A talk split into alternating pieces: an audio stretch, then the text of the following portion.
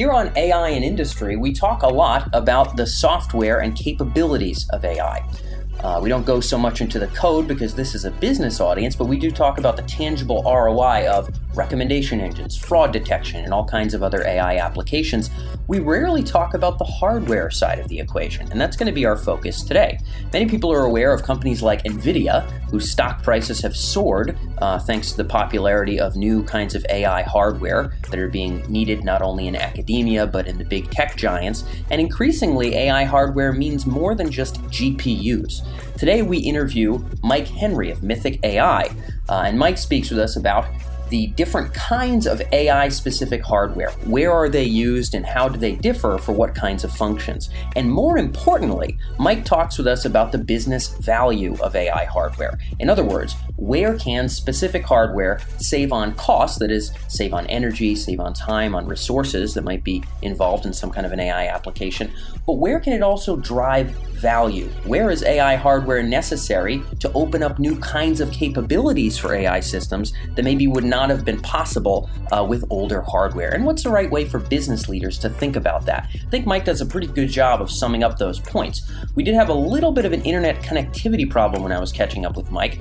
I'm not exactly sure what's going on his end, so we did a bit of editing here, and I think we made it come through as clear as we can, so apologies for any brief blips, but I think the brunt of the points are certainly loud and clear through Mike's interview. And I should note that this interview was brought to us by Kisaco Research, who's partnered with us to help to promote their AI Hardware Summit, which is going to be taking place on September 18th and 19th at the Computer History Museum in Mountain View, California.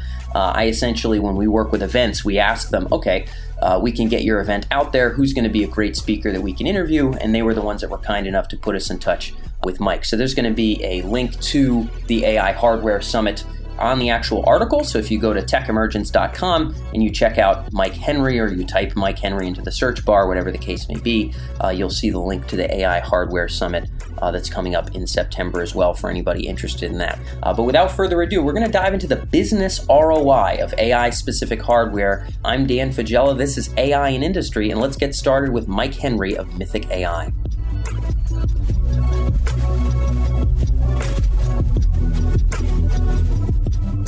So, Mike, where I wanted to start us off, I know we're going to be talking about the financial ROI of AI hardware. But to get us going down that road, I think it's going to be useful to sort of lay out the possibility space of AI hardware in general. How do we define that, and what kinds of AI hardware are out there for the business folks to understand? Yeah, sure. You know, I think understanding the different types of AI hardware that is already in the market and and emerging is the first vital step in understanding the ROI. And there's really, it's easy to split AI computation into two buckets, and they have radically different computational workloads. So the first bucket is the training of an AI algorithm. In other words, force feeding it data and getting it to learn the general patterns behind the data. And this is a very computationally intensive workload, which is why you see it running on GPUs right now. It almost always exists in the data center. It's really just taking gigabytes of data and just continually cycling it through these algorithms in order to get them to learn. And when I say it requires different hardware, it's because it needs high precision hardware, like high bit width floating point is the technical term. It's what GPUs offers in a large capacity that CPU can't offer. Then the other side of the AI hardware landscape is inference or deployment. So once you've already trained an AI algorithm, how do you get it out in the world? And you can even actually split that up again when you're talking about deploying AI algorithms. You might be in a data center. So when you use Siri or Alexa, it goes into a data center, and that's where they run the AI algorithm. Or it could be at the edge, in other words, like inside a car or a drone or a telephone. But, the workload is different because the math can be much lower precision, much like how your brain at low precision works. But also the scope of the deployment is much wider. You might be deploying this to millions or billions of users. So the economics are different with inference. But I really do like to split the markets into training or inference, which is teaching or deploying. And then within inference, I also like to split it between server and edge, or inside of things like cars and phones. Cool. So maybe, Mike, if you don't mind, I'd like to get a brief whiff of an example on each of those. So you mentioned our first case here is going to be you know, it's commonly GPUs, commonly in the data center. We're force feeding algorithms a tremendous volume of information. You know, my thought is maybe what we're talking about here is a recommendation engine for a gigantic e-commerce system, constantly drinking in patterns of clicks and add to carts and purchases and response to email offerings and things along those lines. And that maybe that would be sort of what you meant by that first example there. But maybe you could walk us through kind of an example of each just so people could see in their head what kind of hardware would go where. Yeah, and that example you gave is actually somewhat complicated. The types of workloads we're seeing in AI are a subset of that engine. That engine might be a much more complex system, which also plays into hardware selections. At its core, you could come up with a very simple example and just say, like, I want to teach something about different, you know, picture of a cat or a dog. And the way you would train it is you would collect 100,000 or 10,000 images of a cat and, you know, 10 to 100,000 images of a dog. And then in the data center, you force feed those images into the training algorithm hundreds or thousands of times over and over and over again. And eventually it just learns to spot the general difference between the two. And there's a lot of rigor that goes into getting that actually to be generalized and not just learning the exact image you sent it. Yep. But that's that force feeding training process, which requires tons of GPU compute. And then the inference side would be like, okay, now I want to sell an app that, you know, I take a picture and it tells me if it's a cat or a dog in the picture. So now you know that, let's say that app is going out to 100 million users, and they're each taking 10 pictures a day. You can see now the workloads have shifted, right? Now you have, you know, now billions of images are streaming into your data center, but the algorithm's already been trained, so it's already ready to go, but you're now getting billions of images a day fired into your data center. That would be a data center inference deployment, or if you want to write it so that it runs on your phone. So you don't have to send it to a data center. Now everyone, you know, they take a picture on their phone. That's an edge deployment of your app. Got it. Okay. And so in terms of the edge deployment, you know, people often associate AI hardware with GPUs, right? People know Nvidia's stock is exploding. They presume that that's sort of synonymous with AI hardware is this term of GPU. But maybe the at the edge deployment cases or some of these other inference examples are not GPUs. Is that safe to say? And what are the other sort of technical types of hardware, if we can name them, that might be deployed in those other spaces other than that initial training phase, force feeding phase?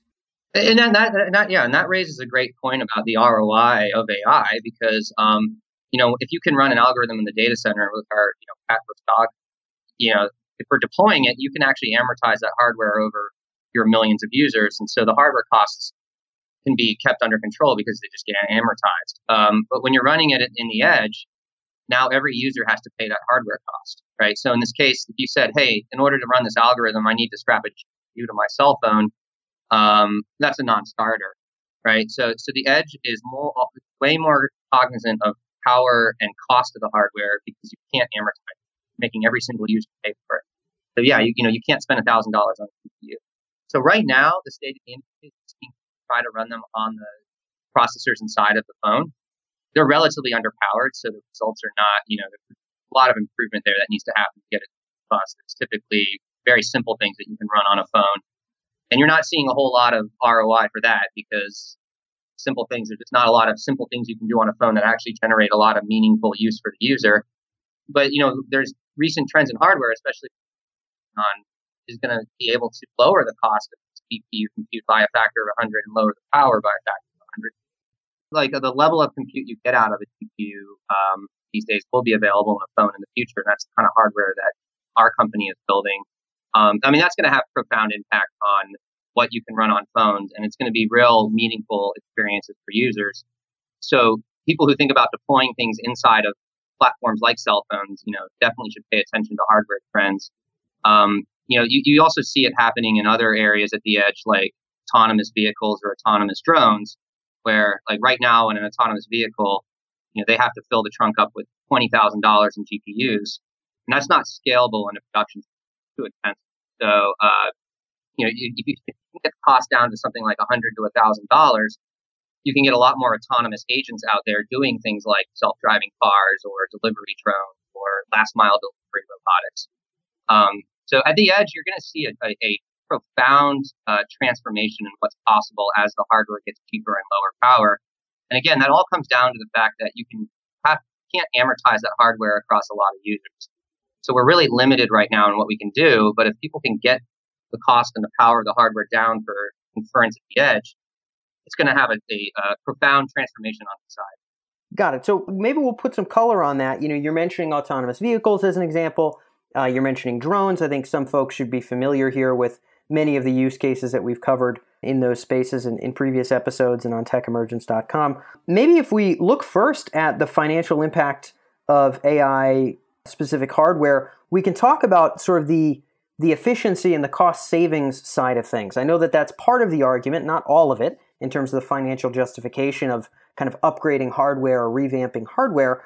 What are some of the examples where that's really most clear? You know, assuming that the folks tuned in are not hardware experts, you know, what are these circumstances where a switch to AI-specific hardware is really going to mean less cost, less time, less energy in a meaningful kind of business case? Sure. So I think the easiest thing to do is pick a customer and walk through some ways that would transform the business. Yeah, let's do it. This is going to be more of a server application, but you know, when it comes to inference deployment, you know, servers are important too. So let's use Twitch as an example. You know, you have 4 to 5 million users every day. You have 100,000 channels of video games going on at once. So, you know, it's a case where you have massive amounts of data flowing through, lots of money, lots of monetization, lots of viewers. Great example to work through. And, you know, I can start, you know, kind of working up the pyramid of what's important to somebody like Twitch. Let's do it. And you know, how AI can impact that. You know, I'd say the bottom of the pyramid is just the quality of experience. You know, it's less important to a bottom line, but it's important when you're building a platform. So, you know, what AI can do is things like translation. You know, if somebody's talking, make that available in 50 languages. Captioning, if you don't want the audio on. Automatic effects like green screening, automatic editing, automatically building highlight reels of interesting moments in a game. You know, these are all quality of experience things that really expand the platform. But as an example, if you take, you know, those 100,000 Twitch channels and you ran through like speech to text or translation on AWS right now, it would be like $1 billion a year in AWS, right? So that gives you a sense of like where the hardware is not quite ready, way too expensive. If you go up the pyramid now with Twitch to the next level, where now you're saving them money, you know, so you're now affecting a cost center. AI is going to do things as mundane as like yielding better compression. Now you can get the same video quality at a lower bit rate. That's going to get substantially better over the next 5 to 10 years. That's going to save people, you know, 50 to 75% on their bandwidth bill potentially. And then you have things like content moderation, you know, avoiding really nasty incidents because you can automatically detect nasty content, you know, extremist content, anything like that, you know, they really want off their platform that might create major exposure to them. You know, AI is going to enable that. Same deal, though. You're talking 100,000 channels at once. Like, right now, it'd be billions of dollars to do that on AWS per year. The top of the pyramid, like what's most important to somebody like Twitch, though, is monetization. You know, so not a cost center, not quality of experience, but actually, revenue center. What's generating their bottom line. Yep. And that's where things like recommendation and ad serving and personalization really matter. And, you know, you can think in Twitch, you can think of examples like now maybe I can analyze a gameplay and, you know, automatically measure the skill of the player, the style of the player, how quality is their narration, what do they talk about? I mean, you can think of all these different components you can pull out of the video and build a really powerful recommendation system. You know, and you can feed that into like a monetization thing where maybe channels that want to get more popular put some money into the recommendation system and say, hey, find me more players to watch my channel. And if a good recommendation, they're going to pay that money, right? So, you know, that's like the top of the pyramid, and that's the hardest thing to do. But you can see here, I mean, in this example, we're talking about say 25 to 30 algorithms running currently on potentially hundreds of thousands of channels of video with monumental cube load. Yeah, and so I guess I'm going to try to nutshell this and then see if we can go a little bit deeper with you, because I think this is a useful example. We're looking at one company, and it sounds like what you're covering here, Mike, is looking at sort of anywhere where AI might be used to leverage the huge reams of data that Twitch produces. So content moderation, you know, there's one, optimizing sort of video streaming and things. There's another one. So anywhere where sort of AI might play a role, translation obviously is pretty robust. There's some of these things that, you know, maybe if we're running on more efficient hardware, we're going to save ourselves some cost by running it on more efficient hardware. But then there's other areas where if we can enable new AI functionality, we're actually going to be able to potentially drive revenue. So where better hardware might not just save us money, but might open up the possibility of sort of new capabilities for the business itself. You mentioned recommendations, you mentioned advertising impressions, and things along those lines. Is that maybe a good way to think about things when business leaders are looking at their own business and they're saying, you know, what's the validation for a hardware upgrade here? What really makes sense to jump in with hardware? Sure, we're looking at where AI can play a role, but we're kind of breaking it down, I guess, into the areas where you just want to use less energy or less time or whatnot, to the areas where you can really be adding value. Maybe you break things up in a different way. I just want to see if there's a useful frame for the listeners. Yeah, I think you hit the nail on the head. I mean, the framework I used is like what's most important to least important, and most important is revenue. Next up is cost savings, and then the last is quality, or you know, the experience, right? But I think AI is going to have a profound impact on all of those things. I think the toughest one is the revenue side. Most revenue is generated by either advertisement or paid subscription, and most people stay on a platform. They continually find content that keeps them on the platform. Yep. So learning the context of for a specific user, what interests them, what gets them to stick around, that is a very, very powerful tool, but it's also very difficult. And that's like one of the major frontiers of AI is recommendation, personalization, or things like that, or search.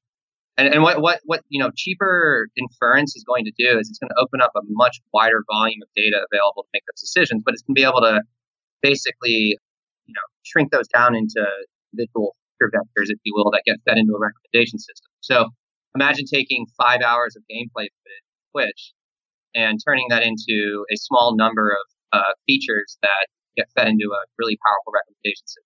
That's where the cost of the AI is critical. It's like running that gigabytes, terabytes, or petabytes of data, shrinking that down into a small little nugget that you feed into a recommendation. That's where the cost and ROI really become clear cut. And by the way, I also want to just make sure I not a customer card. No. Yeah, we're just using them as a hypothetical example here. No, perfectly fine. Yeah, I think it's nice to have a representative example regardless, and I think people can kind of glean what you're explaining by going into that. And it also seems like, to your point here, recommendation engines in terms of optimizing revenue and customer lifetime value and stick rate or kind of return visitorship, these are arguably not just more valuable business problems, but more complicated business problems than making sure that people don't say obscene things in the comments. Now, certainly that's an ongoing problem. There's going to be new emojis. There's going to be new terms that become popular to insult people. There's going to be new terms in different languages. There's going to be GIFs of insulting things that we have to understand the context of. But at the end of the day, it's arguably never going to be quite as complex as all the factors and features that lead to somebody staying for 5 years on Twitch and paying for 7 subscriptions at once.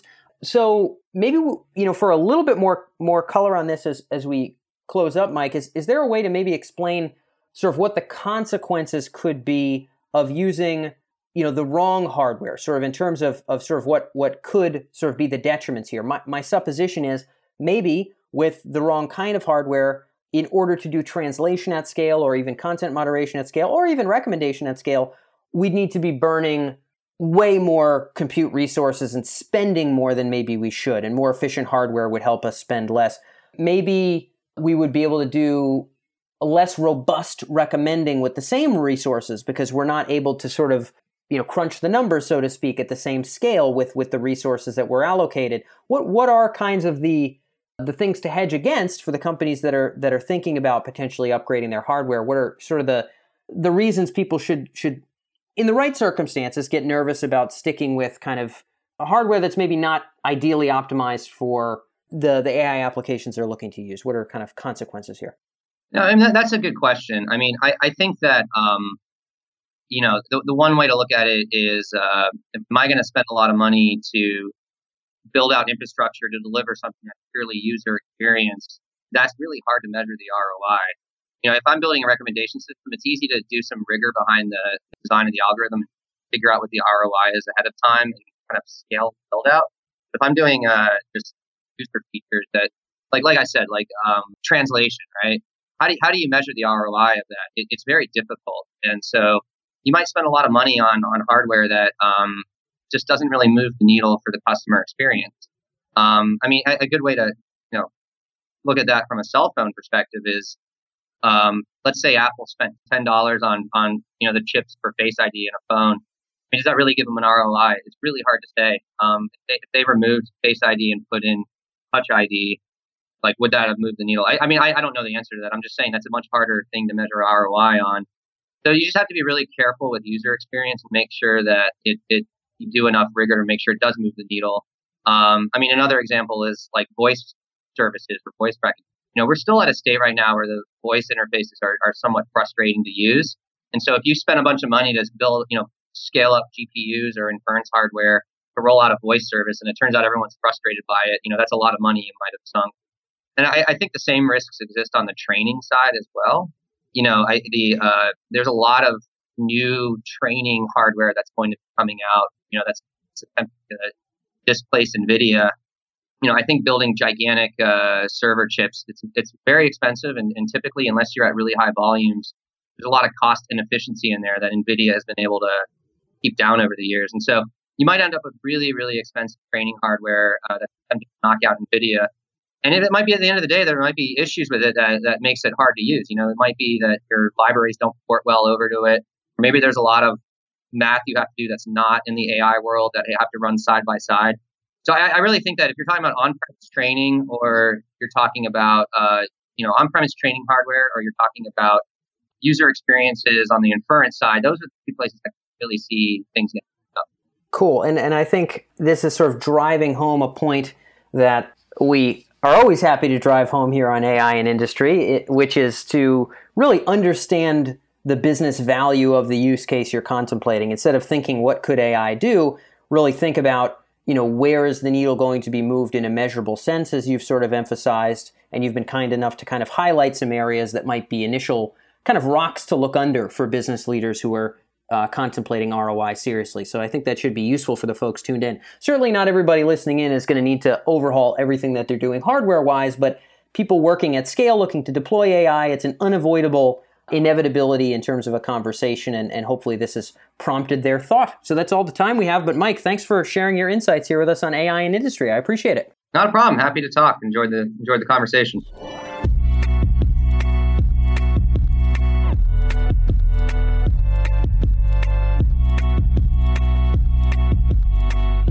That's all for this episode on the AI and Industry podcast, where we explore the applications and implications of AI in your business or industry. And when it comes to those benefits of real insight in terms of artificial intelligence applications in business, this show is really just the tip of the iceberg. AI and Industry is produced by Tech Emergence, and over at techemergence.com, you can find actionable industry-specific coverage, including case studies, unique market research with charts and graphs, and regular coverage of the AI applications of both the hottest startups here in the Bay Area, as well as what Fortune 500 companies are doing with AI today. Everything from marketing and advertising, business intelligence, to specific industries like finance and healthcare. You can stay ahead of the curve and stay on the right side of disruption by visiting techemergence.com. And when you're there, make sure to sign up for our weekly newsletter on the left-hand side of the page.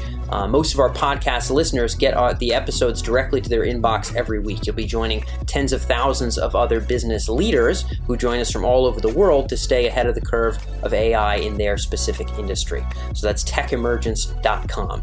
I'm Dan Figella. This is AI and Industry, and we'll catch you next week.